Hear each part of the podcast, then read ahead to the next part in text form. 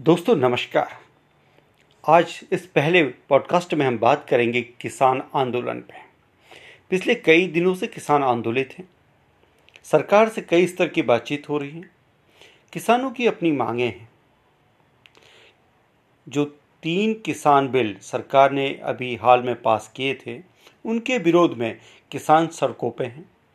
सरकार उनके साथ बातें कर रही है, लेकिन सरकार कहीं भी उनके पक्ष को सुनने या मानने का प्रयास नहीं कर रही है और किसान भी अब सरकार की कोई बात सुनने को तैयार नहीं है।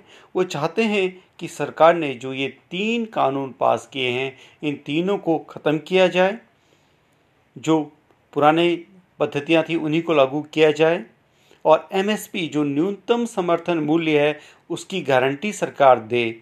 ये किसानों की मांग है। अब कुछ लोग खुलेआम इन किसानों की मांग को नाजायज़ बता रहे हैं। यह इनमें से जो किसान हैं, उनको कह रहे हैं कि किसान है ही नहीं।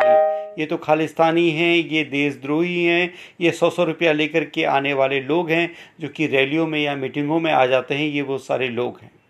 लेकिन सरकार के बड़े नेता, सबकी नाक पे दम हुई है बड़े बड़े मंत्री, सब जो है, इन लोगों के साथ समझौते करने में लगे हैं।